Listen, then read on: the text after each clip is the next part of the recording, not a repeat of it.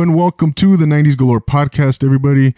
I'm your host, Andy Zaldivar, and we are back for another splendid, spectacular, awesome edition of the 90s Galore podcast. Uh, tonight we have a very, very special guest, very distinguished guest, uh, I'd like to add. Um, before I, I, I, get to our, our, our guest, um, I want to thank everybody for. Um, just for all your all your uh, communication, uh, dropping me uh, lines on Instagram, on Twitter. Uh, I want to uh, thank you for the um, all the uh, communication on iTunes. Means a lot to me, guys. Thank you so much. appreciate the feedback, the input, the um, the ratings and uh, the comments, the reviews, what have you. So keep those coming. I really appreciate it. It means the world to me, obviously. And uh, also, uh, yeah, subscribe, subscribe, subscribe to the podcast. Um, we're growing every day, ladies and gentlemen. Uh, and uh, my goal is to continue to bring you content uh, that is. Um, second to none to bring you uh, the guests, the the awesome guests, the the best guests that I can find, and um, that's uh, tonight is no exception to that. So, um, so thank you guys, ladies and gentlemen. Uh, I want to thank the listeners out in uh, the UK, Australia, uh, Peru, Mexico, uh, here in the United States, of course. You, you guys mean the world. So there is no podcast without you guys. So, um, like I said, I'm going to continue to bring it 100%. And, uh, you know, let's continue to, to grow and uh, make this thing a, something that's uh, very special. Um, so let's go ahead and, and, and, introduce our guest. I got a very, like I said, you know, I can't I can't emphasize enough that enough. Uh, we recently did uh, some uh, uh some work together here. Uh, well, not so much work. Uh, he he did a he featured our, our, hometown on Fox Sports recently, the, in the last week, and. Um, it was a really nice piece he did for the LA Kings and Fox Sports and um, our hometown here in Simi Valley, California. So that was really nice to uh, to get to know our, our guest here, and uh, he can be heard on K- KWKW 1330 AM ESPN Deportes Radio in LA as the Spanish voice for the Los Angeles Kings hockey. Um, He's also the pregame, halftime, and postgame host for Los Angeles Rams on game days, also for KWKW Spanish Radio. In uh, June 2013, he became the first Mexican born broadcaster on Fox Broadcast Network, where he's currently working with Fox Deportes calling Major League Baseball games throughout the season. In 2018, he made history as the first Spanish radio and analyst for the Major League Soccer expansion team, Los Angeles Football Club, LAFC and he just became LAFC's very first Spanish TV voice on Estrella TV, Channel 62. Um, congratulations on that. Additionally, he serves as the guest reporter and sideline analyst for the club's YouTube TV programming. Uh, so let me catch my breath real quick, ladies and gentlemen. um, on October 24th, 2012, he became the youngest broadcaster to call a World Series game for Spanish television. He has also served as a host and analyst for the NFL, including the Super Bowl. He's called the Major League Baseball All Star Game, NBA Finals. He's worked with the Los Angeles Sparks, Los Angeles Dodgers, Los Angeles Angels of Anaheim, Los Angeles Clippers, LA Lakers, uh, FIFA World Cup. He's also called ga- games for, uh, I'm sorry, he also calls games for DirecTV Latin America, including Spain's La Liga uh, Soccer and the Union of European Football Association, aka UEFA Champions League. And if that weren't enough, he's also involved with MMA, including UFC fights. He's currently hosting Guerreros Hispanos for King of the Cage on Azteca, Calif- uh, I'm sorry, Azteca America, as well as having worked with World Extreme Cage Fighting. He also works for uh, the Lux Fight League, LUX, MMA, and uh, Estrella Latin American TV. And uh, I don't know. I don't know what else. Uh, is there anything he hasn't done? Ladies and gentlemen, without further ado, Francisco X Rivera. How are you, sir? Hey, man. Uh, that was uh, uh, sort of a short trip through time, but at the same time, it you made me uh, relive the memory. So great. I mean, it's it's, it's amazing that there's some of those things that I started a while ago. I'm still doing, and some that you know had just gone. But you know what's what's great about it, and just listen to you. Uh, you know, I, I don't think any any opportunity or any any journey has been ever a waste. I think you know it's been a great learning experience, great learning curve from every every single gig that I've had. So I'm very fortunate. I get very grateful uh, for for every every single one of these opportunities, and just moving on to the next ones. But um, you know, I'm I'm, I'm liking it. It's been 14 uninterrupted years, so um, on to the next uh, few adventures, man. Yeah, no. Absolutely, Francisco. No, that's quite the resume, man. I mean, is there anything that you you, you haven't you don't do? I think you uh, sell popcorn at halftime too, right? and some of these, geez. Broadcast wise, broadcast wise, I am I am pretty much all set. And you know, as, as you mentioned, it's, it's been everything from calling the World Series, the NBA Finals, to the Super Bowl, to big soccer tournaments, you name it. And and right now, for me, uh, what I what I really want to maybe not focus on because I love being on air is is uh, consulting, uh, creative work. Right now, I'm consulting for the Los Angeles Kings, leading their strategy when it comes to Spanish uh, or Hispanic community outreach, Thank Command America as well, and, and helping the, the LA Clippers as well starting this season. So, yeah, I love broadcasting. I love being on air. I don't think that will ever leave me because I love being center of attention, to be honest with you. But at the same time, you know, I love, you know, I started loving doing some stuff you know, behind uh, behind the scenes, creating, you know, having that power to execute is just uh, it's uh, addicting. I think so. You know, it, it, who knows where where lab will take me, but you know, right now I'm, I'm just. It's not that I don't want to be just a sports broadcaster. I love what I do, and I'm blessed to be to have been doing it for for such a long time. But at the same time, I just want to explore and see what else is out there. Absolutely, man. No, no, it's uh, I, I, can tell you you're you're passionate about your your journey, your your journey, and and what you're doing now, and there's there's no doubt about that, man. And yeah, man, thank you for taking the time, Francisco. I want to thank you on on the air here and uh, for for for coming on the '90s Galore podcast, man. And uh, you know, I can't I can't thank you enough, man. And but um, you know what? I think it's you got. I think you got an awesome story, man. You were born in, in Mexico, correct? Yes, I was. Uh, born and raised in Mexico City. Lived there until I was 17 years old. 17 and and uh, it, it, you came out here for for college correct um, you know, one of the things that i can uh, share with you and you can say you you got the exclusive um, i went to el camino college my first three years of um, of uh, you know pre-university years per se then went to long beach state um, I have been invited by El Camino to be their commencement speaker uh, come June. Oh, really? So, uh, you, yeah, you got the exclusive right here, man. So, so yeah, so we're very cool. You're breaking some news here on, on, on the podcast. Exactly, exactly. I got to give you some scoop. So yeah. Oh man, that's awesome. Super excited about that. Yeah. Congratulations on that, man. Thank you. The uh, commencement speaker at, in June, you said? Uh, it's gonna be June. Yeah. Wow. Yeah, that's awesome, man. El Camino College, yeah, they have a great football history there. Yeah. Uh, I don't know if you're familiar with the, the name John Featherstone. Uh, I've heard, okay. and uh, obviously familiar with Suge Knight, who I think played there too. Oh yeah. yes, yes, I'm familiar familiar with that name, and uh, you know what's interesting too about El Camino, Francisco. I have a a little connection to to that school. Uh, basically, the current football coach, his name is Gifford Lindheim. I don't know if you okay. uh, familiar. He uh, he he recruited me out of uh, Chaffey College in Rancho Cucamonga. Oh wow! And he was yeah he was um, an assistant coach at Whittier College. This was back in 2000 and uh, anyways that's my little connection and now I, I, he's moved around and now he's the head coach at uh, El Camino College, which is pretty cool, man. So great. Yeah, yeah. So, you know, um, so yeah, I want to kind of. So you you grew up in Mexico and uh, Linda Vista, uh, correct? Yeah. Linda Vista, right? And yeah, shout out to um, DF. I, I, know I got I got some people in Satélite. You, you said you were familiar, and um, my cousin Roberto's down there. Just a quick shout out, Roberto, ¿cómo están?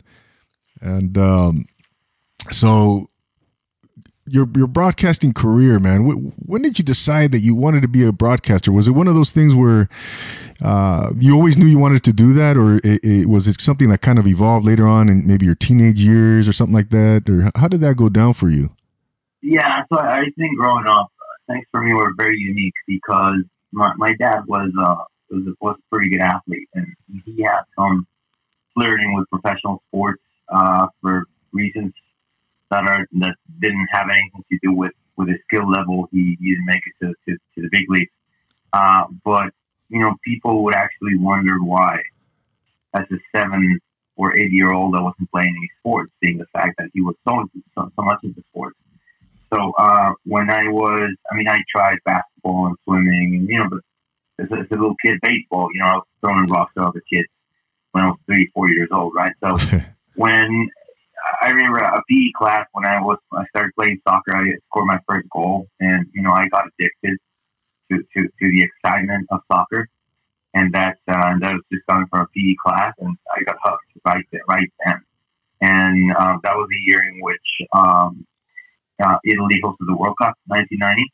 Oh yeah. So um, you know they had the the, the uh, sticker album and you know all these things about the World Cup and you know, I, I got I got hooked, man. I got addicted to it, and um, so I, I, I told my dad to get into the soccer team, which he did right away. Um, I later on started playing. You know, I was so into video games that you know every time I was at home, I was pretending. You know, I was calling the game. Uh-huh. So I pretty much every every single day from eight to seventeen or eighteen, I you know I had a soccer ball right next to me, uh, and or a video game, which I was calling. So I, I knew that was going to be my destiny. I, I was I, I played baseball. I played uh, basketball as well uh, in Mexico while in high school. Um, I love you know baseball, especially my passion, my, my first love.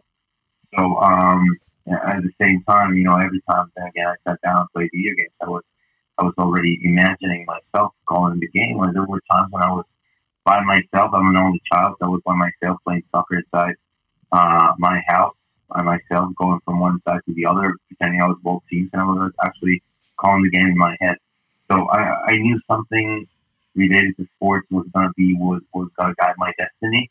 Uh, I I was I don't think I was a, a very good team player. My my ego has always had the best of me, and uh, that that really hurt me when it came to playing team sports because I, I was just was not ready mentally uh-huh. So when I moved here to, to the U.S., I, the first time I moved here was uh, 17. So uh, you mentioned Rancho Cucamonga. I went to high school not so far away from there, and I've been high.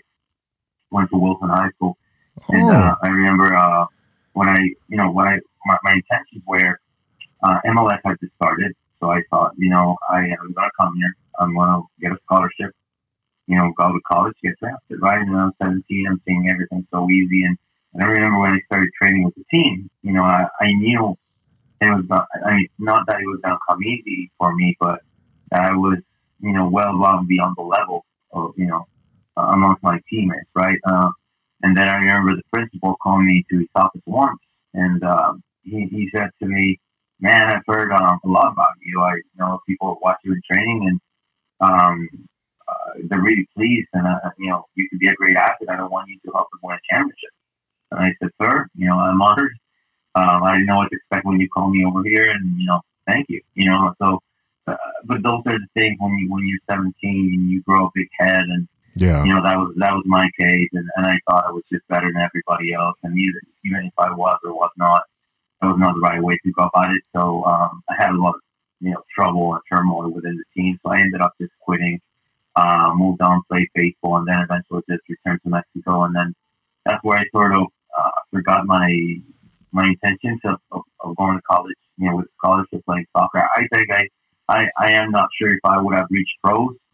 I would say, yeah, low percentage, but maybe. But at the same time, I think a, a soccer scholarship was, was a lock. Uh, but, you know, I just, my, my attitude didn't, didn't let me, you know, get into it. So basically, I returned to Mexico and I uh, started following my other passion, which is music.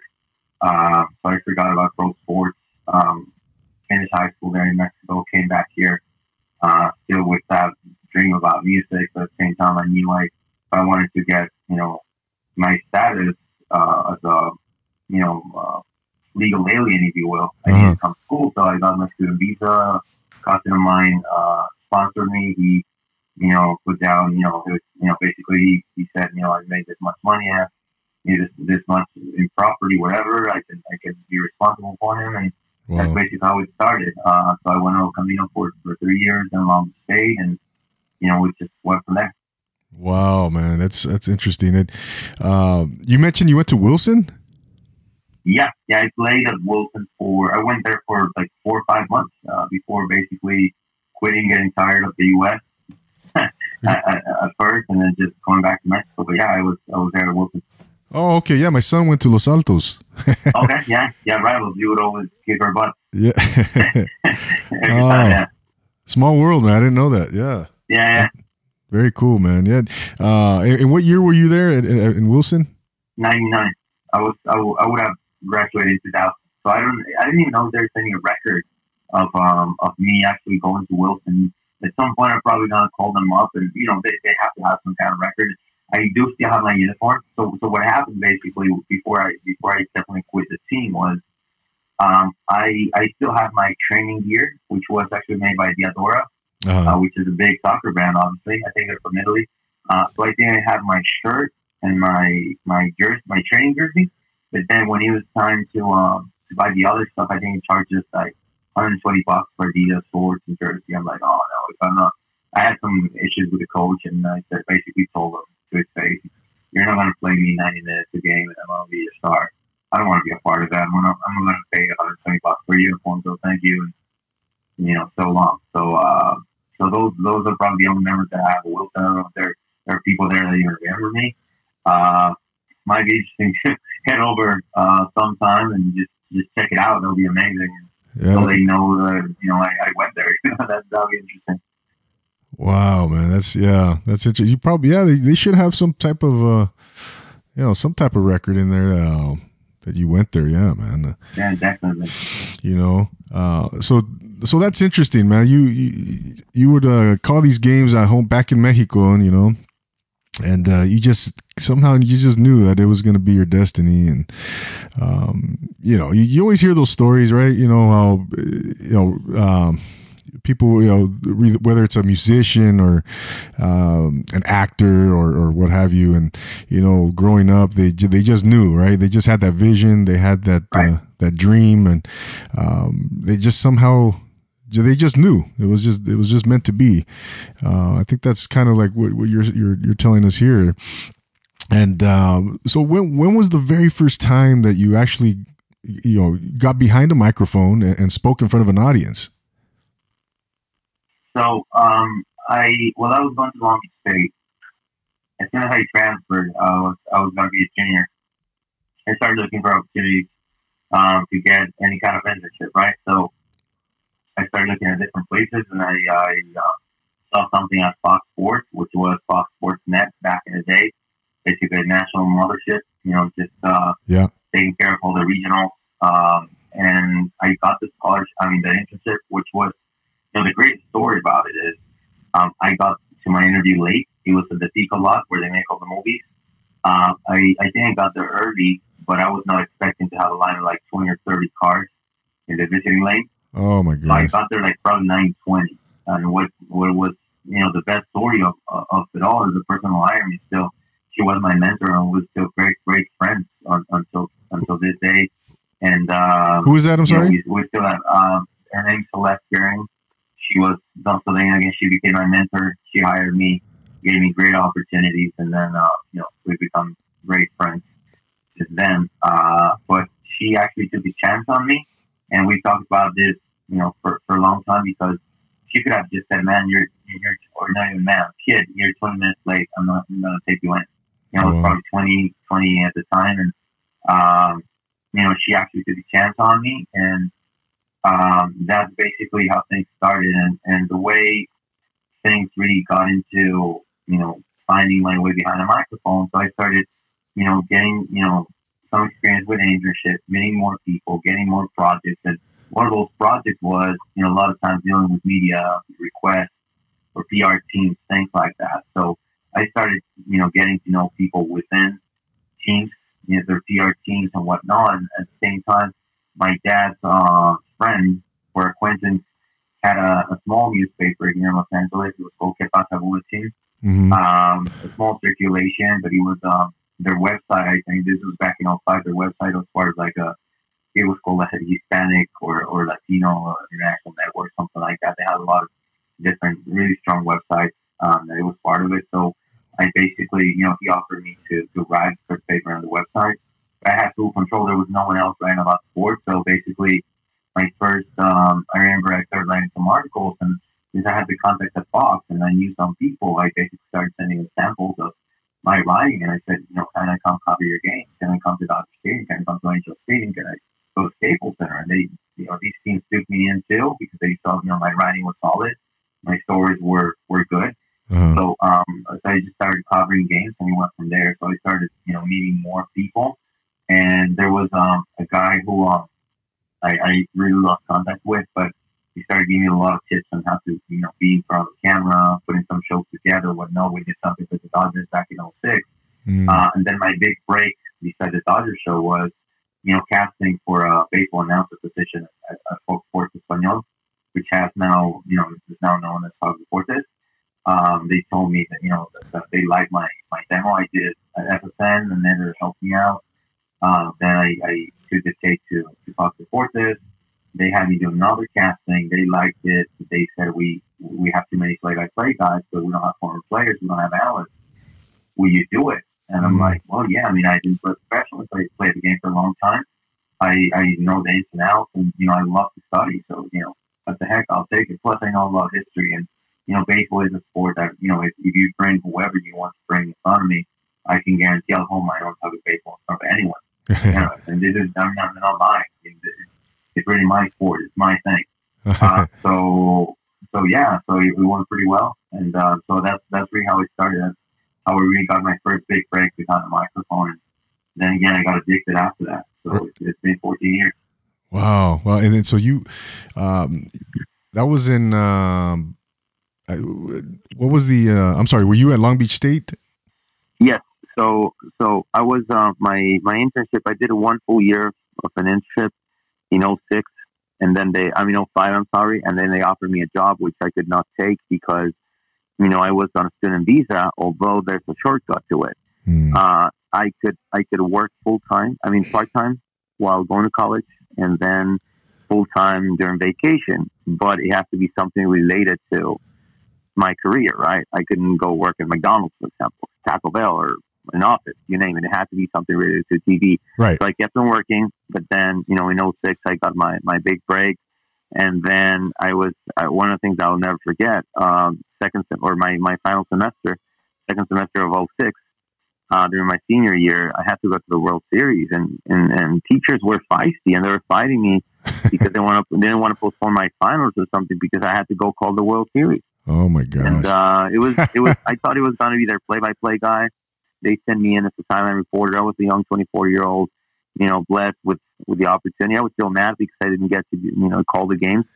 I thought it was going to be their guy. I was their guy throughout the whole season. Uh, but you know, it wasn't meant to be. But they still took me, and you know, it was um, a five series game between Detroit and St. Louis. Great experience for me. Then I came back and I had to pay my dues just like every single other, you know, all the students. So it was what it was. but but yeah, so so I, I, I had my, my I cut my big break before I even graduated. So yeah, that's that's something that was very interesting too. Man, yeah, that's cool. That's that's pretty cool, man. And and so you going back to the your interview, your initial interview, you were 20 minutes late because of traffic, right?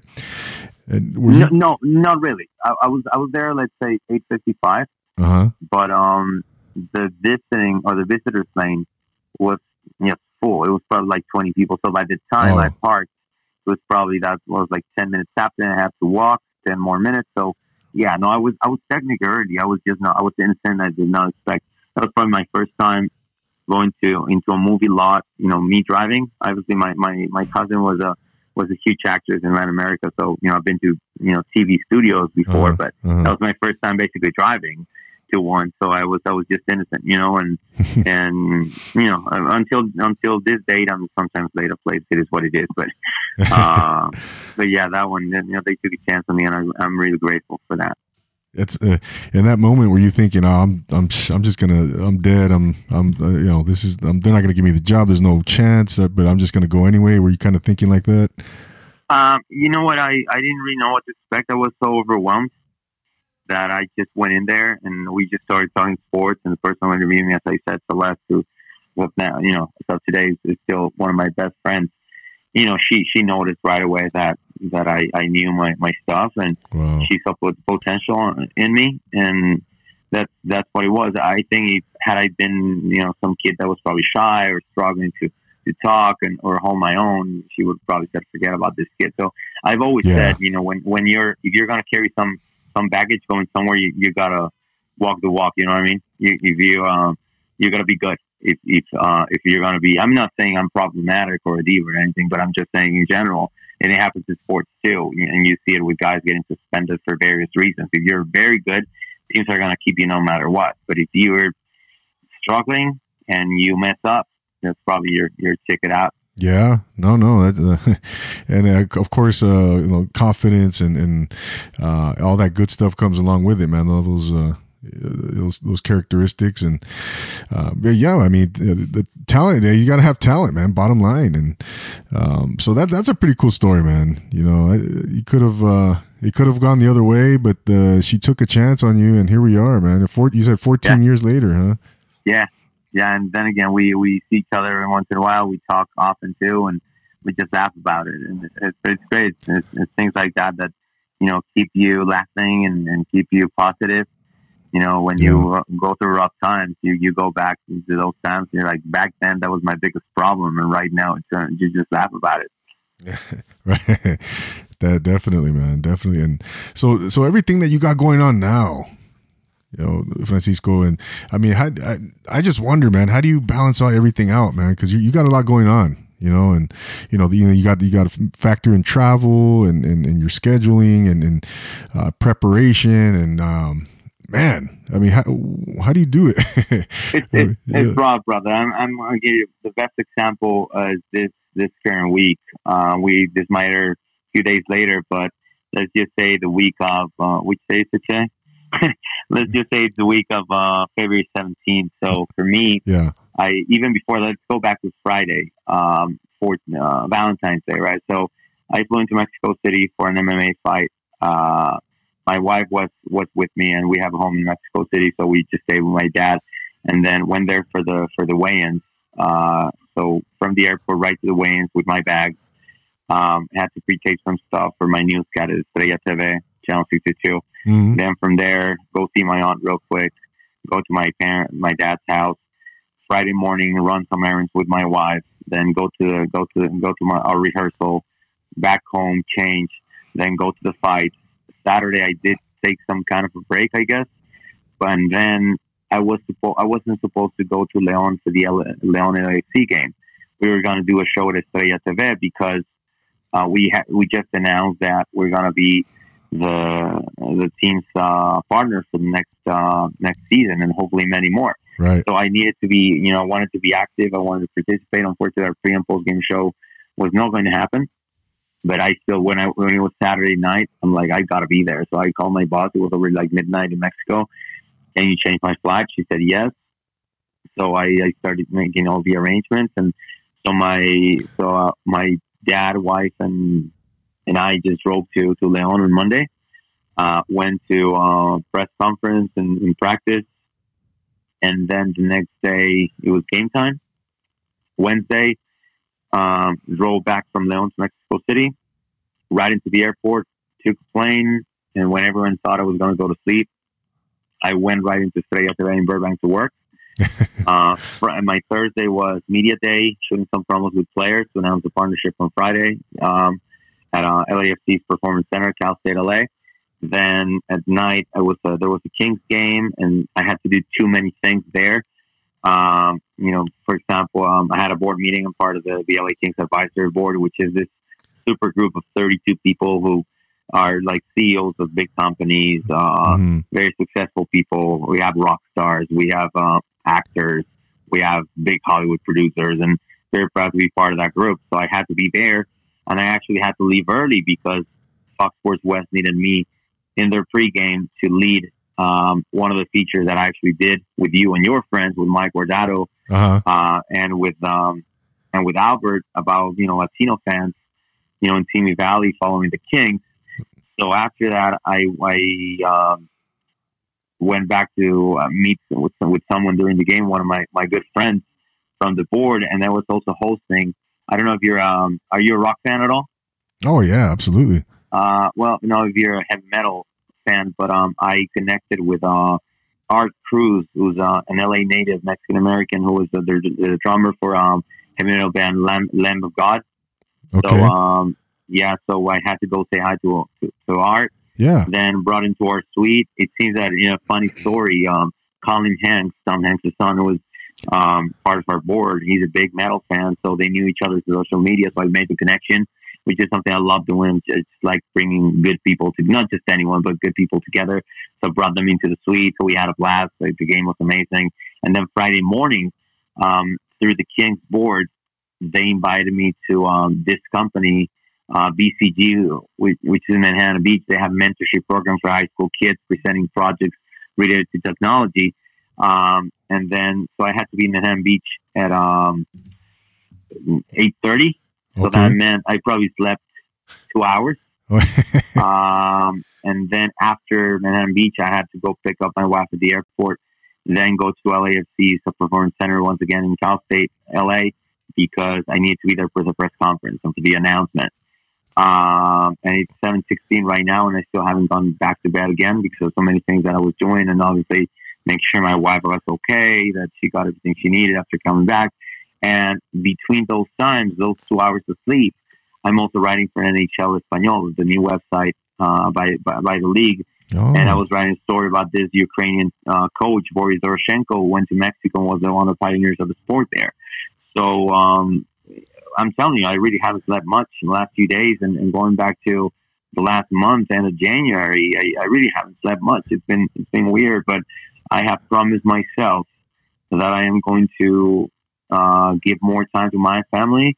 I'm gonna try to not put a stop per se, but I'm really, really, really gonna try to minimize, you know, um, my time, you know, taking meetings and and doing other things that I don't really have to do Uh-huh. uh, because I need to give some time to my family. And you know, you're you're you're you're a dad. You you have wives. You you you know been married for longer than I have. So I'm probably gonna pick your brain at some point of how to balance, you know, professional life and and uh, and family because it's been you know it, it's been a little struggle since I t- started taking more responsibility as a consultant for companies and, or executive and whatnot or, or producer. So it's it's been rough, but you know here we are, and you know I I um me and my wife love each other. She she was there at the uh, LAFC presentation with me today.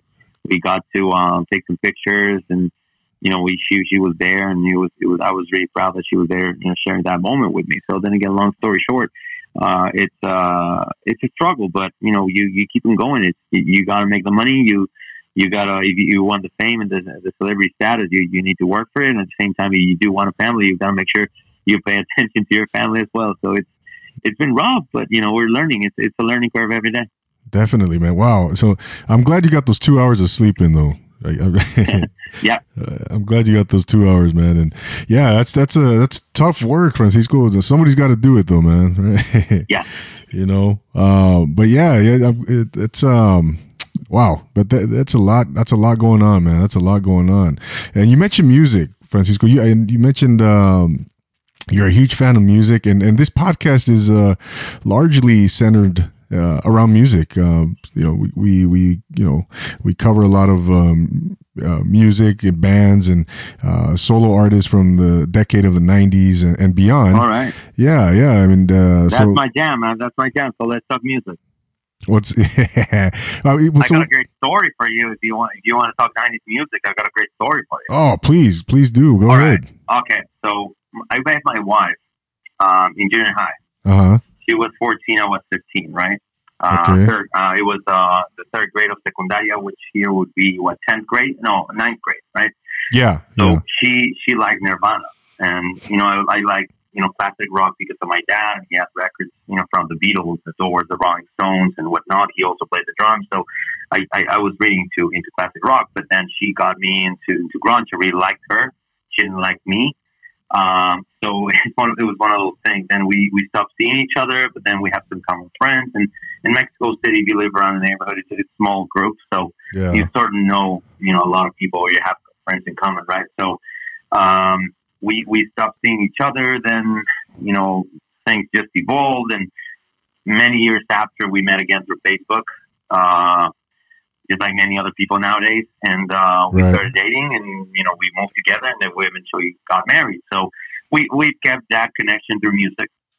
And then um, I, as I mentioned, there I have a, a lot of musical, you know, geniuses that I've met through the Kings, and one of them is Fred Coury, who was the former drummer of Cinderella and Guns N' Roses, Ozzy Osbourne. You know, he and he's a composer of every every piece of music you hear inside Staples Center when the Kings play. That's Oh, yeah. Fred, right? Yeah. What's his name again? So, I'm sorry. um, Fred Coury. okay. Yeah. So through Fred, I met Sean McNabb, who was the bassist for Dokken and many other bands. Oh wow. Um, cool. And um, there was recently um, an event uh, in honor of Ronnie James Dio, hmm um, and he was it was called Bowling for Ronnie. So it's uh, it's to to fight uh, testicular cancer. Okay. So uh, or just yeah, I think that that's what he yeah that's what it was. So um, I went there. I, I, I really want to get in, right? And, and they said, well, come cover the event. You know, you have your newscast. And um, so I, I brought the idea to my producer. He loved it. And then, you know, the guys at the board saw that um, um, our station had big ratings. So they were really happy that we are there because a lot of times you have, you know, like music magazines or blogs covering, but you don't have like your Fox 11 or your CBS 2. So for them to have a say at the event, it was huge for them. So I got to do some one on ones. They got me Geezer Butler from Black Sabbath. You know, for me, I mean, I one of the first, I, I maybe the first songs I sang in one of my bands was Paranoid, Oh right? So for me, it was incredible, right? And, and obviously, he, he knows Fred really well, so Fred introduced me to a lot of people. That's cool. Sean did as well. But the big fish of that night was Dave Grohl. Oh.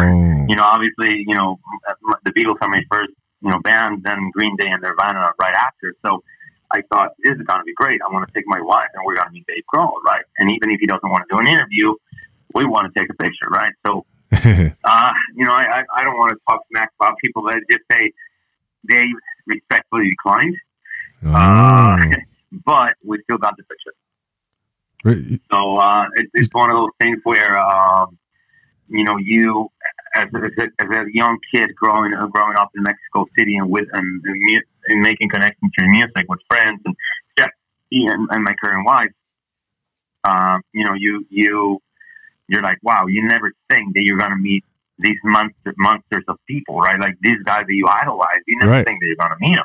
Yeah. And all of a sudden, you, we're talking hockey, and he's he's a big hockey fan, and like inviting him to, to a game, and um, so you know, it's, it's those things where you're like, wow, this is, you know, I, I've gone into the major leagues. I am talking to the to the main guys, you know, and, and you know, I, I used to play your songs, and now I'm talking to you and whatever. So you know, it's it's it's one of those things that are that are great. That I uh, even though I'm not, you know, performing or um, I'm still you know, sort of alive in the game. Although recently, um, a friend of mine with metal band invited me to uh, to play. We opened for a very uh, very big uh, band from Spain. Their name is Zenobia, and then we opened for them. They got you know got to do my thing. The Kings actually gave me a Schecter guitar, which is all Kings uh, custom made.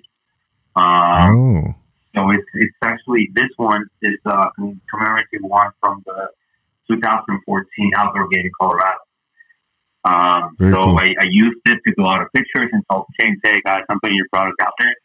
So yeah, I mean, I, I I can tell you even even more than just calling the game or being at the World Series or whatnot. I, I played two songs with them, but those two songs that in my head they lasted for like 30 minutes. Man, it was and the energy and just being in front of people. Um, I didn't. I usually sing. I didn't sing then, but I was just playing guitar. Uh, I don't have that raspy voice to, to sing like death metal, uh, but you know, I was there and just playing guitar and just you know having a blast and doing the the windmills like Pete Townshend and you know I'm doing my thing, having fun and you know it's one of those things that that nothing there's there's nothing that can replace that feeling when it comes to music. So uh, I still I, I mean I grew up in the '90s and you know as I said I am a big Nirvana, Green Day guy, Stone Temple Pilots oh yeah. uh, So, or another '90s one when I met Slash for the first time at Dodger Stadium. Who? You know, the, the, the, Slash. Slash? Yeah. Guns N' So you're- Roses. Yeah. Okay. Yeah, you're gonna you're gonna love this one. So my guitar, which uh, one of the guitars that I still have, is a Pirates of the Caribbean Epiphone Les Paul, right? So it has Uh-huh. like a big skull, like a pirate. Uh, so I I was taking a picture with Slash, and whoever was taking it was using my phone, and in the back of my phone was actually a picture of me on a sticker with me. Uh, it's it's from a photo shoot when I was uh, actually holding that guitar. So Slash is like, wow uh, is that you? I'm like, yeah. And how about that guitar? Is that, is that yours? I'm like, yeah. And he's like, oh, let me see that phone. And he's like, I've never seen that guitar before. That's a cool guitar. I'm like, thank you, thank you, I appreciate it. Then again, it's kind of like I would never thought I would be Slash in my life, right? when I was singing "Sweet Child of Mine" or "Welcome to Jungle in Mexico," right? And Right. then then this guy's telling me you have a cool guitar. Like, this is it. You you you made it. So it's you know. yeah. Then again, it's it's one of those great things that. Um, That's a cool moment. working in sports and in entertainment, you you you get to, to cherish those moments and embrace them. And, Right. and even though I'm not you know actively a musician, I still love you know these opportunities of mingling and Oh. talking to, to these great artists that I like. Of course. Yeah, man. Uh, So slash, yeah, slash. Oh man, that's a that's a good one right there, man. And, and that was at Dodger Stadium, I think you said. Yeah, so it was. I wasn't even expecting uh, for him to be there, but he was. He performed the anthem with uh Oh, okay. with, with the guitar just by himself, and I was there doing some interviews for Fox Sports Espanol, and it sort of happened like that. And I told him, hey, you know, can you talk? But it was for me, it was not much about the talking or I mean doing the interview on air, but I wanted to talk to him, you know, and I wanted to. Uh, Yeah.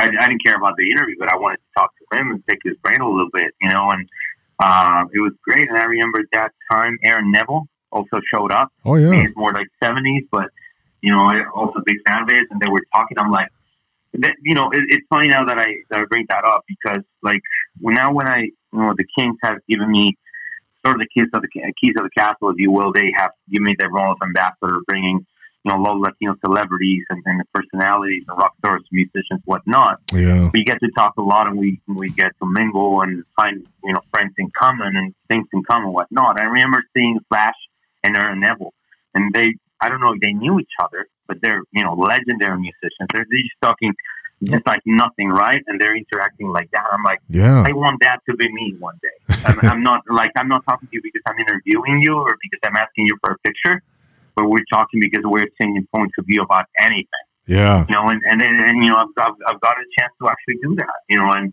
and then then again, I'm I am not the type of celebrity that they are, but you know, I am some kind of celebrity, so people get interested in what I do as well. So it's it's it's one of those things that you know, it's, it's just private, private. Yeah, man. Absolutely. Absolutely. Good point, man. And uh, so, do you still play your guitar at home, or, or uh, you know, you get a you still get a chance to do that once in a while? Yeah, yeah, especially when I, um, you know, New Year's, uh, Christmas parties with family, I get to do it. Uh, at home, I need to, I need to get more time to do it, uh, and I, it's, it's relaxing too. Uh, but, but I, I definitely something that I have sort of procrastinated um, before. I, I still was part of that pre-Napster movement, right? When I Oh. thought, you know, artists get signed and Yeah. you know, someone's going to discover you and whatnot. And because of the connections that I have in Mexico with the entertainment industry, Yeah. you know, I thought, you know, I could probably do it. And, you know, I, I interviewed with a lot of people, with a lot of producers, and we're interested in doing it. But then I realized that nowadays it's about you. You have to pay for it. There's no, there, I mean, it's not like in the 60s, 70s when people actually get signed because of talent and you get discovered. It doesn't work like that anymore. Everyone's working independently pretty much unless you're a super megastar. Oh. So there's no starting from from scratch anymore. You actually have to pay for your for your stuff. So I I, I mean I have a lot of connections, a lot of great producers that would like to work with me, but it, it's some, something like where I have to have that spare cash to pay them. It's big bucks, and I have to pay them. But if I want to do it, you know what? Not. But but now like like the way I'm sort of replacing that is that I've gotten to jam with some famous musicians every once in a while. And now it's kind of like, all right, I'm taking that out of my system. But yeah, that might be something that, that I will still do, right? Because then again, I have the connections. I know people just, and money is just money anyway. So I might just at some point decide I want to do it because I write a lot. I, as I said, I sing, I play. So it's a matter of going to the studio and then put something together and maybe put it in iTunes. Who knows? Yeah, man. You know, I'm a huge proponent of just so yeah, just give it a shot, man. You never know, man. you know, and that's uh, I, you mentioned you're passionate about music, and um, that could be something. Hey, you know, why not? You know, maybe later on down the line, and um, that would be interesting to do. You know, um, so going back to going back to the the the um, the, your broadcasting career, Francisco. Um, is there someone that you uh, that was an influence on, on your career or, or, on your style of, of, of, of announcing or um, in your career? Just uh, who are any any mentors? I, I know you mentioned uh, earlier you have you have um, the the young lady who hired you early on, uh, but I mean, just recently, or, or, someone that's been, uh, you know, one of some a great influence for you. Well, you know what? I um, I could give you a few names, but people are probably not going to know because they, you know, I listened to them growing up in Mexico. But people that your audience might be familiar with, I mean, obviously Jaime Jarrin. Oh yeah. Because when I got into baseball, the Dodger games were broadcast in, uh, in Mexico through a radio station, uh-huh. and I remember I was such a such a, as I said, I was either holding a bat in baseball or soccer ball, yeah, or actually reading a book about baseball and encyclopedia. Mm-hmm. Um, I used to when I come, come when I would come on vacation, I used to go to Borders or Barnes Noble and buy myself a baseball encyclopedia and encyclopedia and just read. So I remember that radio station that aired the Dodger games um, had um, had like a pre post game show and a host between innings, just doing trivia and things like that. Uh-huh. So I was the, the nerdy kid actually calling the radio station at 13, 14 years old and answering the trivia right and winning prizes. then obviously during innings, it was Jaime's voice that just it, I got hooked. Man. Yeah. It was it was unbelievable. It's just how melodic it is, and then learning his background. Right? Like he came from Ecuador not a baseball country, and he had to learn the game from scratch. Oh wow! And you know, it's we're quite a story. And now we, I am very close to his uh, to his grandson Stefan. I'm giving a shout out to Stefan, big LA LAFC fan, big LA Kings fan. Uh, oh yeah. And we we took Jaime to an LA King game the other day. Is and that right? So we're we're um it was Latino Heritage Night, so we invited Jaime and his grandson, and you know we're sitting down with Patrick O'Neal doing an interview. And then Patrick's like, we have a Hall of Famer and a future Hall of Fame. And I'm like, wow. Then again, it's one of those wow. very humbling moments where you're like, man, I made it.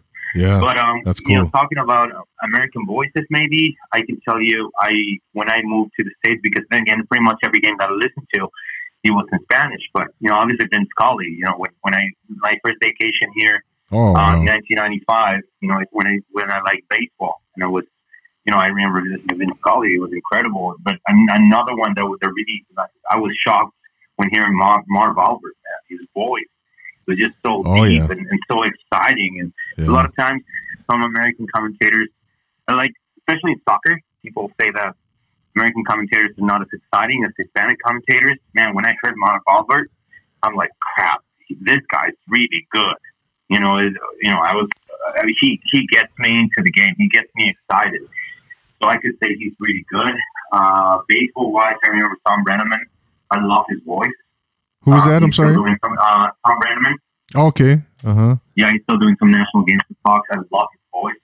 Yeah. I thought it was just amazing, and a guy that I've really, you know, uh, grown to admire in the last two years, prepping for hockey and studying hockey and listening to games. Nick Nickson, man, what a voice! And it, it's just incredible. And I wasn't really then again since I really was not into hockey, and nor did I grow up here in the states. I didn't really get into Bob Miller, although I, I love him mm-hmm. and we talk a lot and he always treats me with respect and we pick each other's brains and we talk about, you know, I asked him about his experiences. He asked me about how a Latino community is, is growing to hockey, things like that. But with Nick, I have to pretty much listen to him every time that I'm not home, right? Uh-huh. And I, I've, I've told Nick this, and, uh, and I said, Nick, not because you're in front of me or because we were the Kings, but when I actually listen to out of market broadcasts, when I'm listening to Sirius Radio, and then I had to listen to you guys play on the road, and I can listen to you. Yeah, man, I, I really value how good you are. And it's no, this is no diss on other broadcasters. It's Nick, he just got it now. He he has the voice. He can paint a picture in your head of you know wh- wh- exactly where the puck is, where the players are, what players are doing. And I'm like, man, if I'm ever gonna get into hockey on the English side, this is the guy I want to emulate. You know, he's, he's really and his voice is unbelievable. Like when I was a little kid, I remember getting into broadcast or like I, it's not that only about the game itself, but I Uh-huh. actually like listening to broadcasters and uh, like low, tiny voices really bother me. So for me, like someone who was a broadcaster had had a deep voice that really got me into it and got me excited. And Nick has that. Yeah. So, so yeah, in, in you know, in, in current times, I would, I would, I would say so. He's, I really, really enjoy listening to him call hockey games. Very cool, man. What about Chick Hearn, man? I, you know, I was when, when I moved to to LA. I Uh-huh. was never a Laker fan actually. So when I moved to LA '99, yeah, I would listen to his games, Yeah. but um, it's been only highlights to be honest with you. So I really, I, I can Oh. judge because of that. So I, and I was, you know, com- confessing. I know you have more of an LA ba- uh, fan base, but um, I, I grew up liking Utah. The Utah because, Jazz? You know, yeah, Really? Yeah, we, uh, Interesting. yeah, we didn't we didn't have a team in uh in Mexico City, obviously. So everyone was pulling for the Bulls because of Michael Jordan, right? Yeah. Um, the older fans would be rooting for the Lakers because of Magic. Um, there were some guys that liked Sonic, the Knicks. You know, the Hornets were really hot, but more it was more of a marketing scheme. But at the same time, you know, you had Alonzo Mourning, you had Muggsy Bogues, you had Larry Johnson, Del Curry. A Yeah. lot of people talk about Stephen Curry, but his dad, and you remember his dad was a mass shooter as well. I mean, he was, he was Oh, yeah. three point shooter, right? Absolutely. So that team was really hot in, in the, the Rockets were really hot in Mexico too. So, but I, I really wanted to go the other way. I never liked following patterns or trends per se. So I said, you know, I really like Yeah. Karl Malone, I really don't like John Stockton. I want to I want to go for Utah. And and if you're you're a Laker fan, right? Oh, yeah. So you suffered through those uh, playoff series against Utah. You know what I'm talking about with Kobe, and, Yes. you know, and Shaq and, and, and those guys. You were Late you know, 90s. struggling with Utah. Yeah, exactly. So. hmm Uh, so that's one really why I never got into into Hearn. Even when I moved here, I would watch games, but at the same time, I was not interested in like it. I mean, I, I knew the Lakers, and I, I, I can talk Laker history. I've worked for the Lakers too. Uh, So, you know, when I started watching in the '90s, I, I was familiar with Cedric Ceballos, a guy that I got to meet. Oh, that yeah. was, uh, was incredible. Uh, Okay. Nick Van Exel was the first jersey I ever bought myself back in 90, 1996 Number nine. that was the first. Yeah, yeah. The, the, because I uh, playing soccer, I like number nine. So yeah, I remember Elden Campbell and Kobe obviously when he was drafted and, uh, traded here, and Del Harris, who believe it or not, he became the Spanish commentator for the Dallas Mavericks. Del Harris? Which something, yeah, yeah, it's Really? that, that shocked me. Yeah, Wow. when when Fox started doing some games in Spanish, I did the Lakers and then the Clippers here, and then the Mavericks got into it with Fox Sports Southwest, and Del Harris was the Spanish commentator. Wow. believe it or not, Is so, yeah. Is he still there? I'm not sure, but but I'm not. I don't even know if that's still happening. But yeah, Del Harris. Uh, who else was there? Uh, uh, Eddie Jones. I was there. Was a huge Eddie Jones fan. oh, yeah. Uh, Sean Rooks. Uh, uh, uh, who else was there? you're Uh, talking- Anthony Bowie. Late 90s, you're Uh, talking? who- yeah, yeah, yeah. Yeah. Late nineties and uh, yeah, that was those were good Laker teams, but that was right before the championship years. But yeah, Right. that's why. I mean, I knew about the Lakers. I had a lot of family who were Laker fans, but at the same time, I really never got into into Laker basketball as much as I did into the Jazz basketball. Believe it or not. Wow, man. That's interesting. I would have never guessed that Utah Jazz. Are you still a Jazz fan? Um, I, I- when when Stockton and Malone retired, Uh huh. it was tricky for me because my two favorite players left. Um, I was also a big Jeff Hornacek fan. I've, I've gotten to meet Jeff Hornacek. What about Greg when he was the Ostertag? assistant coach. Oh, I remember Ostertag, of course. The whole fight against, against. Shaq were epic, right? Greg, yeah. Yeah, Ostertag was. Well, he was he was not a good offensive center. He was a, a big body defensive, Yeah. but they didn't have anyone. He, they had uh, Greg Foster. Greg I Fo- remember they had An- Antoine Carr, Antoine Carr, yeah. was yeah, sort of you know power forward center, but that was U- Utah's uh, weakest point. But I mean, I still have some connections. I mean, Bryon Russell went to Long Beach State. Yeah. And you know, I, I, I have a picture in, inside a pyramid with, with with his jersey. Very cool, Um. Uh, so when when Stockton Malone retired, um, the team was left with some talent, but still not the same. So Andrew Kirilenko became my favorite player.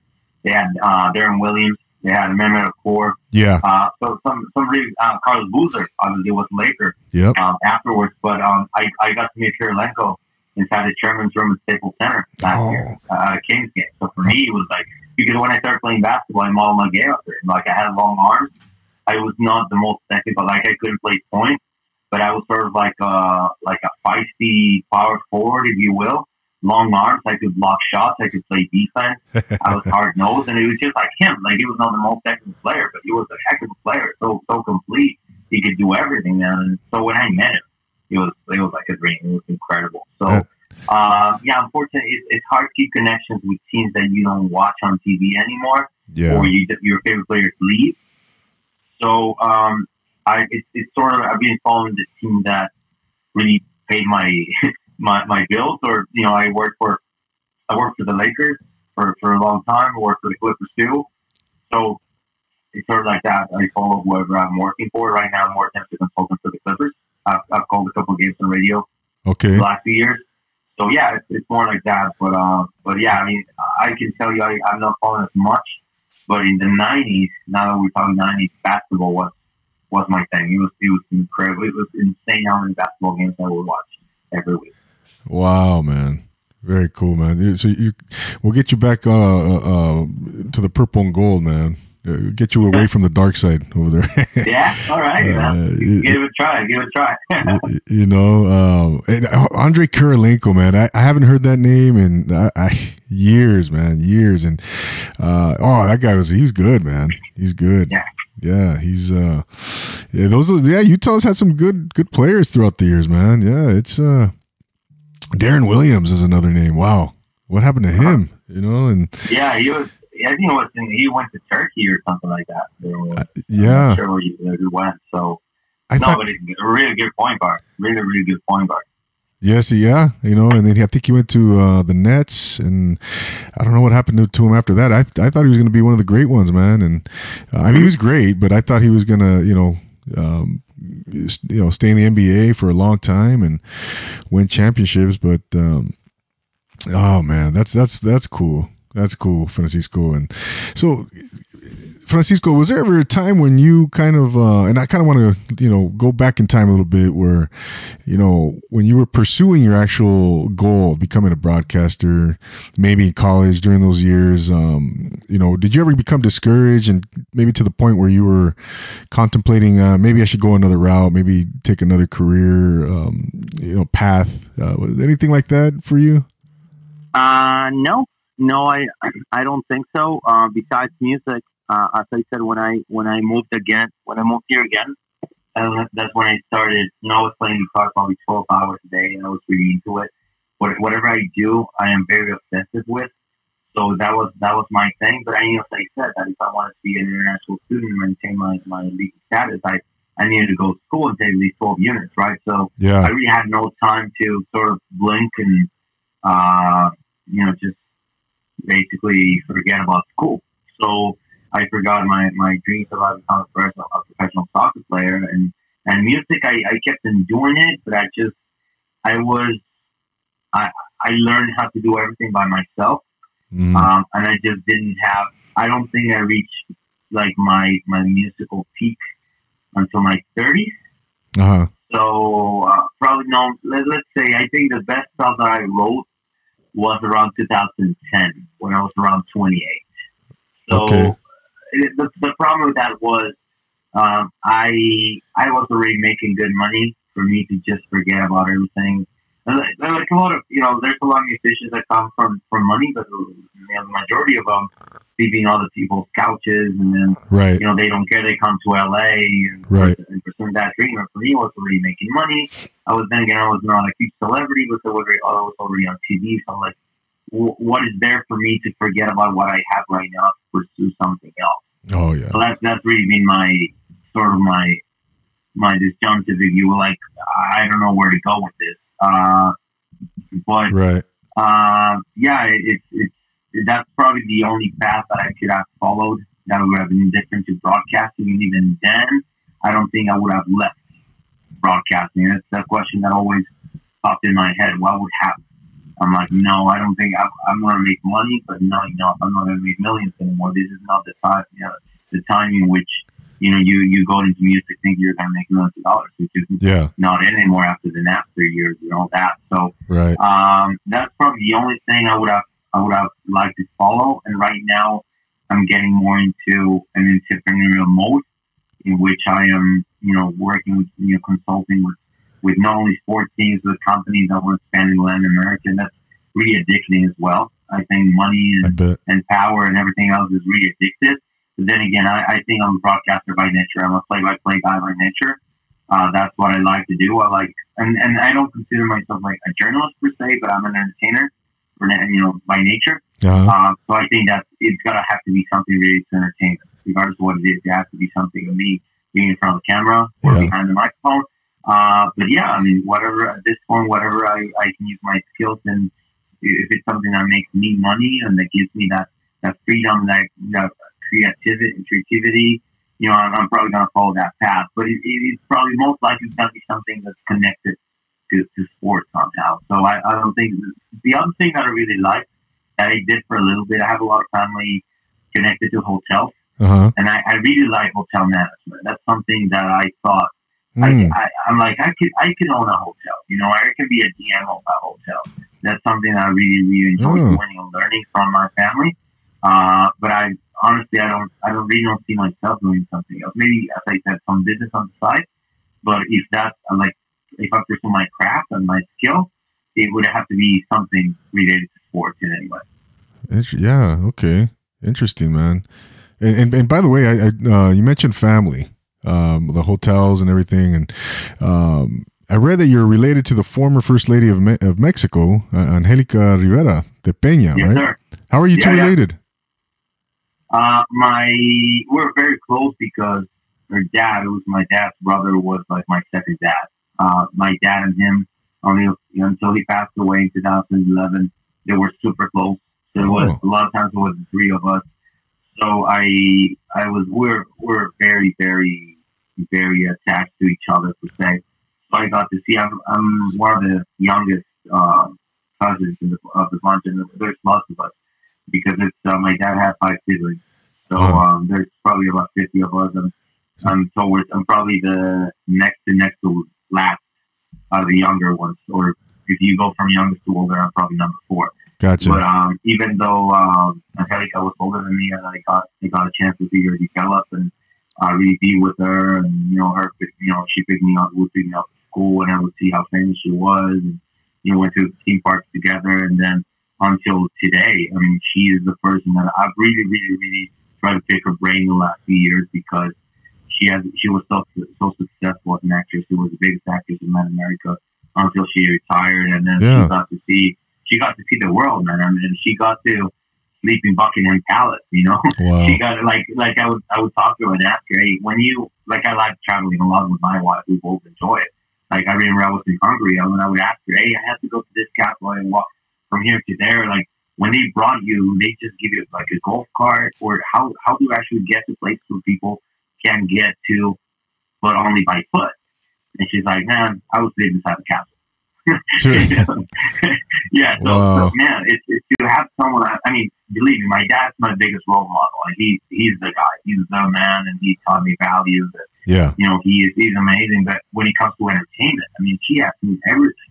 She has seen the world. She has, you know, mm. acted. She has probably dealt with terrible people. She has dealt with very talented people. Yeah, she has, you know, met you know the, the greatest of the greatest. Like the other day we were talking about probably your biggest shock, and she probably went probably when I met Robert De Niro, right? Wow. But then again, she has met every, any person that you can think of. Then again, she, as I said, she's left in Buckingham Palace, you know, and and got to have tea with the Queen. I mean, how how big how big can you get? Wow. So so it is great to have someone like that on your side that you can probably, if you have an issue that's related to entertainment or yeah. a top producer or an exec, you can go to her and be like, hey I have this problem. How, how do you solve it? Uh, or, or I can, I can share. I mean, it, it, for me, the best thing is sharing my, my achievements with my dad, with my, with my wife, obviously, and with family that, you know, that's close or friends. Uh-huh. Uh, but when, when you have someone who has been there and, you know, dealt with whatever situation you're dealing right now on a bigger scale, and there's probably nothing that she hasn't seen, not only entertainment, but in the world in general, uh, it, it's great to have someone like that on your team to support you. And you know, she's she's really really uh, embraced me. And when when I was in Mexico before I came here, she's like, you know, I can get you into Televisa. Don't leave. You know, and Mhm. you and your dad are so close. You're an only child. I'm like, you know what? I appreciate the opportunity, but I just want to try something new. And it's not not nothing against my dad or Mexico or anything. I just wanted to grow out of that course. and, and just become someone. You know, and Yeah. and without any connections, or anything like that, it happened. You know, Yeah. but at the same time, I, I sometimes I think um, I would have loved to act. Um, I think I, I'm, uh, I think I'm, I have some kind of acting gene in me. Uh-huh. Um, you know, I, I, uh, I recently won a, a casting. Actually, I my first casting was, uh, and this is something else that not a lot of people know. Probably no one except for friends and family, but I'll give you the scoop too. Mm. So I got a call from um, from a casting agency, and they found me I think through Instagram, and he was you know out of respect to them, I'm not gonna mention the name, but they just Uh-huh. wanted someone who would act as a loud, obnoxious, passionate sports fan, right? And for me, I have the passion and I, I know my sports, but I'm not broadcasting that. So I needed to be uh, play. It needs to play a part. So I started talking to her. I, I talked to friends who are actors. Hey, how do I do this? Things like that. Well, long story short, I won the casting. oh, Uh, okay. I, I won the casting. Uh, they had me do another one. They actually had me. The second round was uh, an interview uh, over the phone or FaceTime. Um, and I thought it went really bad because I wasn't prepared. I had that much, and I had you know my eyes were all dark and whatnot. but they still liked me and called me up and they said, "You you want it? You're gonna you're gonna take me to New York and we're gonna pay you this and that." uh-huh. But it ended up being that that company had a conflict of interest with one of the companies I was working for Oh. at the time. So they said, Tori, you can't do it because this company is conflicting with that other company you work for. Yeah. Uh, but- and, and I said, well, I'm, I don't work full time. Does that matter? So they never got back to me, after, you know, after that. So my point is, I won the casting fair and square without any acting experience. So that led me to believe that I do have some kind of Yeah. natural chops. So maybe they come from her, who knows? But Yeah. you know, I, I, I probably I would have, you know, if I had to rewrite it again, I, I wouldn't repeat anything, or or sort of if I had to repeat my life all over, I would definitely follow the same path. I don't regret anything that I've done, good or bad sure. things, whatever. But if, if I had to, like let's say I have no choice but to rewrite it, yeah, I would probably I would love to, you know, take taking a chance of, of acting and modeling and, and doing artistic stuff as well and getting to it, see see how far it took me. But you know, I, I'm a true believer that whenever you know things happen, they're they're for a reason. So I think I'm in the right path. But um, yeah, as I said, once again, long story short, you know, it is it is just great. I'm, I'm really proud of what she's achieved and uh, and accomplished. So you know, it's it's just great to have someone like that on your team just supporting you and, and give you great advice. It's it's, it's a big plus. Oh yeah, man. I don't- I don't think it hurts uh, having your first cousin as a married to the president of Mexico. I think uh, that's pretty cool, man. Um, you know, I, you mentioned acting, man, and I've done a little bit of acting and myself, man. I was on. Uh, Right? Yeah, I had a little speaking role on Mad TV back in 2005. Really? Uh, yeah, I was the. Uh, believe it or not, uh, I don't. I don't think I've uh, mentioned this on the podcast. Um I was a Jose Canseco lookalike, and um, it was a. Really? Yeah, it was a little skit we did for. Um, uh, back when the steroid thing was was big, Sure. and uh, do you, I don't know if you know the name Ike Ike Barinholtz.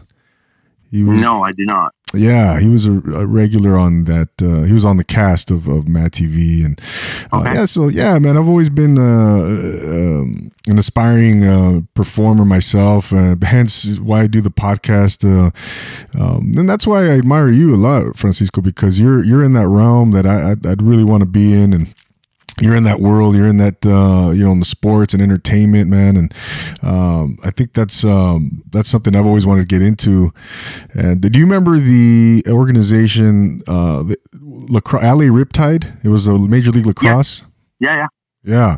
yeah.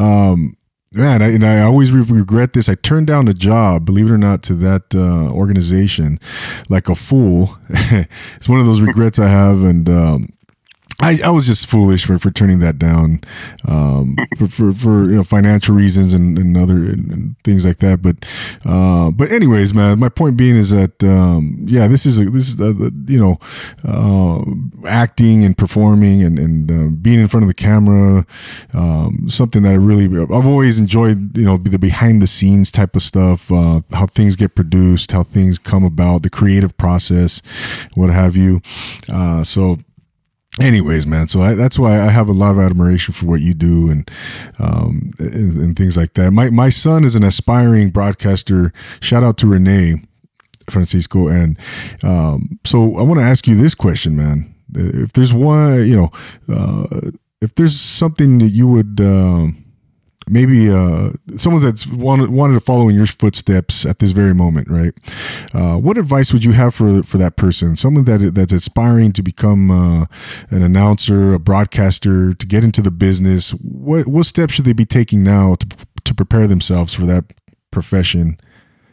Well, it, it's a it's a very different time to when I started uh-huh. because when I started, you didn't have the YouTube, and you have the Amazons, and you have Netflix, and all these uh, new outlets, right? And you yeah. didn't have like I'm a big photographer fan myself. I have drones and I have you know small cameras and you know vlogging devices and they call them things like that, right? Social you didn't media. have those, so, so yeah. So you had to make it through TV, and I just still believe that TV holds quality control because anyone, with all due respect, anyone can go out there with a camera and film themselves. Yeah. Uh, but but go in front of a, of a camera, you know, get a near piece and follow the director's uh, instructions and be in front of a live audience. That's not something that everyone can do, right? No. So, but but still, even even with all these changes, what I would obviously tell whoever wanted to get into that and um, whichever craft it is related to media or to entertainment, you know, find something that makes makes you unique, right? Uh, in my case, uh, it was it was uh, speaking Spanish, right? So right. I, I, thought you know, the, the usual path for, for a broadcaster is if you start in LA because you live in LA or were born in LA, you're going to have to go to smaller market. You're going to have to go to Topeka, Kansas or 2 mm-hmm. You know, if you're lucky, maybe Palm Springs, right? Right. Or then you go to like well, El Paso or who knows? I mean, with all due respect, there, there's just smaller markets. Right. right. Uh, and then for me, I found out that by speaking Spanish, I was going to be able to find a channel that was based in, in you know LA, like Fox Sports Espanol, uh-huh. and pursue my, my, my craft and my goals. And, and and for me, that was that was what made me uh, you know get to where I wanted to be. Because then when when Fox got the rights to the World Cup in 2013 and all the FIFA events, that's when I got my big break. But I was already an accomplished Spanish broadcaster, and then they followed me because of that bicultural fact or, or, or, that bilingual ability, and that's why they they they looked my way. So right, I think that's it, and it doesn't have to be related to language, but you really have to find what makes you different than the person right next to you. Why would I hire you? Mm. You're you're good looking, but maybe you're not that good looking. You dress well, and maybe you don't, or you maybe don't don't like you're self conscious, but you have a great voice, and maybe you're made for radio, or you know you yeah. have to find that thing that makes you special and then obviously find your niche. And then there's going to be times where you also have to understand your limitations because if you don't, you're going to try to crash against the wall mm. all, all the time. And, and another thing that I could say, don't work hard, just work smart because yeah. you, know, you, you can be there trying to open the door. And if you don't have the key code, you're going to be stuck forever. But if mm. you, if you know it, if you know what to do, you, it'll take a minute and you're in. It doesn't matter that the person right next to you fought for 20 minutes or 20 hours to get in, you know? Right. So, yeah, those two, just find something that makes you unique and at the same time, work smart. Try to work smart and outsmart the, the person right next to you. Yeah, right, right, and play play to your strengths, right, right. What, what like you said, you know, you have a good voice. Um, are you, are you comfortable in front of the camera? What what is that one thing that um that you're good at, right? And uh, yeah, and like you said, man, what's going to make you unique? What's going to separate you from the next guy or, or you know thousands of others that literally right that are trying to get into the business and yeah, so that's good advice, man. That's awesome, man. And Francisco, man. So what's next for you, man, in your career? You mentioned a few things already, but uh, I mean, what what's what's your maybe I don't know six months to three year, five year plan for you? Or what, what do you think, man? Um, I, I got asked this same question um, two days ago when unexpectedly I was ready to fly to fly first class by myself, and then the person that right next to me is a very close friend of mine and Uh-huh. a sports executive. Uh, so instead of taking a nap for three hours, I got you know to talk and getting deep with with that person and had a great chat with him. And he asked me the same question. Like, what's your ultimate goal? What's your master plan? And I said, you know what? I don't have a master plan anymore. I used to have a master plan, or I thought that you need to have a master plan to be successful in life. But Mm, you know, sometimes when you have a master plan, I mean, at least in my experience, you end up forgetting what you're doing every single day, or how hard you're you're you're fighting and struggling to get to the position where you want to get. And a lot of times with me, getting things, I mean, they didn't come easy, but I was at the right place at the right time yeah. and I took care of, took advantage of opportunities. So I, I started taking things for granted. And I was there in the NBA finals, you know, calling the finals. And I was just like, oh, it's just one more game, you know, or the World Series. Oh, I want to go home because I'm tired. I'm like, really? And then, so like right now, everything that I'm doing, I'm really proud of every single thing that I do. It doesn't matter if it's something small. Yeah. It, it doesn't matter if it's me um, hosting a rock, a big rock star at Staples Center, or you know, striking a, a million dollar business deal, or if it's just you know uh, going out with the wife and getting a smile on her face. Uh-huh. Just like every single thing that I'm doing, I'm re- I'm feeling proud of it. Like, hey, I'm, I'm in this world for this, for a reason, and I am, you know, I'm making a difference. So what's next for me right now is I I think I've been very fortunate to do whatever I've wanted to do, um, in in in, in my profession while in my 30s. So now I want to make sure that everything I do leaves a legacy, and every Mm. single move that I make it, it is it's something special. Like the, the most recent one with LAFC, we uh, we brokered the deal with you know to bring Estrella TV and, and, and LAFC together. We're making history, man, because uh, LAFC had a deal with Univision, but it was a different. They didn't have like full broadcasting. Game was games were broadcast from Miami. Mm, So now we're we're making history with Estrella TV. They they're rebranding. They have new ownership, new management. So I got to make sure that everything now that I do and everything has my name attached to it from now on is something big, big is something massive. And if you bring me into the podcast in a few months, I'll be able to give you more on what I'm doing. Right now, it's sort of um, under uh, uh, it's it's sort of confidential, but it has to do with sports. And I promise big things are coming, and we're gonna make history. And that's that's really what I uh, where I think I, I found my direction in life. Like, yeah, I'm I'm out there to to put smiles in people's faces, but at the same time, I'm out here to make history. So let's stay connected, and I'll I'll give you more more scoop on what's what's happening next few months. There there's big big things coming.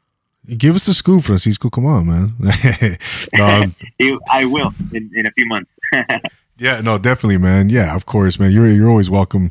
You're always welcome back here, man. And yeah, it seems like um, yeah, it seems like you're kind of uh, you mentioned the ma- master plan. You're kind of going with the flow now, and you're uh, everything you're doing is a lot more calculated. It seems like, right? And um, methodical when you when you go about your your business endeavors and what have you. And um, but it's interesting, man. The journey you're going on, man. It's it's really cool to see that, man. I, and uh, thank you for coming on here, man, and and and, and uh, the '90s Galore podcast, man. And like I said, you're always welcome. And um, I'm I'm gonna be you know staying in touch with you, man. Seeing where where, where your next uh, big thing is is where your career is gonna take you, and um, just remember the little people, Francisco.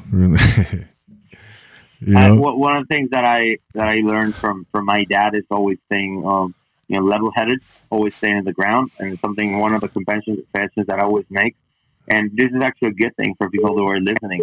Don't let your ego defeat you because I have a huge ego. You know, it, it, it's a big ego, right? If I'm calling a by myself, it doesn't matter because I, I can be play by play and my ego can be color commentator, right? That's how big Right. my ego is. So, um, and I'm, it, it's something I, I would compare it to. I mean, obviously, with the will to respect and learning an alcoholic, right? But I would compare it to that plan of the 24 hours plan. Like you have to stay sober for 24 hours, and then next day 24 hours, things like that. yeah, So for me, it's how hard it's gotten, right? So I need to make sure that I stay level headed for 24 hours. No uh, and then the next 24 hours. yeah. And you know, so so for me, I I I never like I'm very proud of the values that my dad taught me. Like always respect Mm. everyone, regardless of, of of who they are, what they do. So if I go into the stadium, I mean, then again, with all the respect, I have the same relationship with one of the owners of the team, or uh, CEO, or you know, high VPs Right. than I would have with one of the ushers, with the person that shows me in every time, or the person that handles the cafeteria. You Yeah. know, I have the same respect for all of them because they all make me feel welcome. And when you give me respect, I'm going to give you respect back. If you don't, if you're an ass to me, believe me, you, I'm not. I'm not even getting close. Right? You vibe, you give me the wrong vibes. I'm not. I you for, forget you. But at Right. the same time, everyone that gives me respect, regardless of who it is, and especially, for example, going into into into sports venues, like a lot of uh, our people, Latinos, they they handle some of the toughest jobs in in sports arenas, right? Mm. But, and those are the people that see me on TV on the all the time. So those are the guys that make conversation with me. Yeah. Hey, Francisco, yo te vi en la noche en Estrella. Hey, Francisco, vi que haces esto. Like, you know, they, you know, so it's great. It's great to have that relationship with people. So with me, it doesn't matter if I become big or not. Like, I still like if I go on Fox Sports West, like I did yesterday. I know a lot of people within the production crew, and I go, I give them a hug. It doesn't matter. I, I don't forget about things, and I think Mm. one of the one of the great things that that I learned uh, when when my when my family was in power in Mexico, I got to go to huge events at National Palace or the residential Mm. uh, the, uh, the the presidential residence and great places, right? I meet a lot of people and you know lavish and glamorous people and things like that. right. But I also know how to behave when I go and I can go to a party in a humble town in Mexico, Mhm. and I, I Mhm. can behave both ways because Absolutely. my family came from humble beginnings and they fought really hard to give me a good education, to give me an upper middle class upbringing, started from zero, right? Mhm. Uh, so I know I, I love I love being that that person has that duality. I can go to yeah. you know a, a presidential palace or a presidential house and know how to behave well, but at the same time, you take me to a little town in Mexico and you know eat quesadillas and and uh, maybe you know it's a it's a humble house and you know humble people, but I still I I, I don't forget my roots. You know, it's it's it's something that's that's great, and I, you you brought that point up. It's uh, because if sometimes you're brought with money, Mhm. you you don't know how to move or or just act around people who don't have it. And the same way around, if you don't, if you never had it, you don't know how to, you know, really act or perform around people who are, you know, who have high expectations, have a lot of money, and things like that. And I think Right.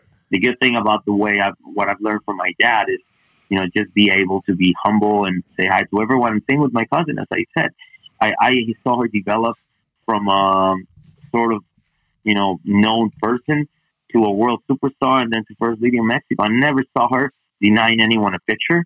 I mean, it's different, you know, last few years with paparazzi and people who just want to take advantage of you. But, you know, if fans came to her, it doesn't matter what time it was, where we were, like Six Flags Mexico or whatever, She places with a lot of people. I never saw her being uh, mean to anyone. She was always treating everyone with utmost respect. Very cool. Uh, so, so I that's something that stuck to, that stuck to me real well, and I I got to make sure, you know, I, I I follow that. I follow those values that I've learned from my family and people close to me. So yeah, that's uh, to your point. You know, there's no, I don't believe there's little or big people. I mean, there's some there's some that are successful maybe at what they do or or do things maybe that like with me I have I'm notorious because I maybe I come on TV, but that doesn't make me uh, bigger or smaller than someone who is really good Right. at another craft. But, but no, I, I, I enjoy, um, you know, meeting people and uh, hearing stories and sharing stories. And you know what's great about now, you know, excuse me if I'm going longer, no, no. what's great about um, sports Mhm. it doesn't matter how rich you are, doesn't matter how poor you are, it doesn't matter what, what economic status or religion you follow, whatever.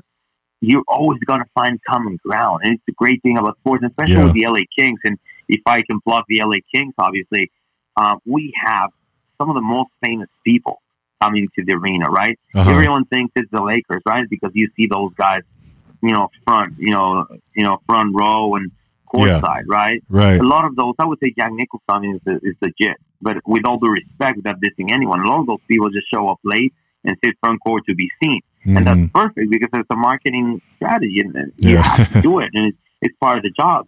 But with the Kings, man, I mean, I've met, you know, as I said, some of the people from our board, you know, one of them in there is one of the biggest Hollywood producers, uh, Michael Sugar, man. Shout out to him. And he's one of the nicest people I've ever met. He shows Wow. up to meetings with his jersey and he is, you know, he's, I mean, he's, he just made a movie with Meryl Streep and, you know, he, I mean, he's, he's up there. And, and I'm saying names just because I got to give shout outs to people like that. So we have Colin Hanks and, and Fred Coury and, yeah. and, and then again some some rock stars and, and writers and actors.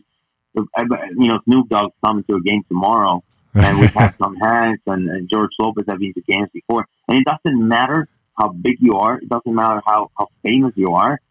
We are a family. Our, our LA Kings core core group, we're, we're a family, man, and that's what what got me fall, to fall in love with hockey. The Mhm. fact that then again we Mhm. can all be connected by by something coming. So let's say I go like whenever I travel, I know that if I get an Uber I get a taxi, I'm going to talk sports to whoever's driving me somewhere, right? Or if. I go somewhere and I'm talking to you know the cleaning person at a sports venue or somewhere else, Mm. there's going to be that connection. They're going to they're going to like the most likely chances are they're going to like soccer, or boxing, and and so then again, everywhere I go, I have that that um that thing on my side that I know sports. And then again, it doesn't matter if people think that because I'm on TV, I'm on unreachable or whatnot. Uh-huh. Uh, you know, I can always talk sports with you and find that common ground, find that connection. So it's, it's, it's, it's something that's great. And again, regardless of your values, I think that connection with sports will always get you places. Absolutely, man. Yeah, very well said, man. Whereas when and I can tell you came from uh, you know a tight knit family, and you know you come from good stock, and uh, yeah, you know I'm Mexican myself, and you know we, we relate on uh, we relate to those uh, values. Uh, we find you know a lot of commonalities there, and I'm very familiar with, with the country of Mexico, and um, but yeah, man, it's I like how you mentioned being humble, staying humble, no matter what. Bottom line is, you know, treating everybody with respect, no matter what.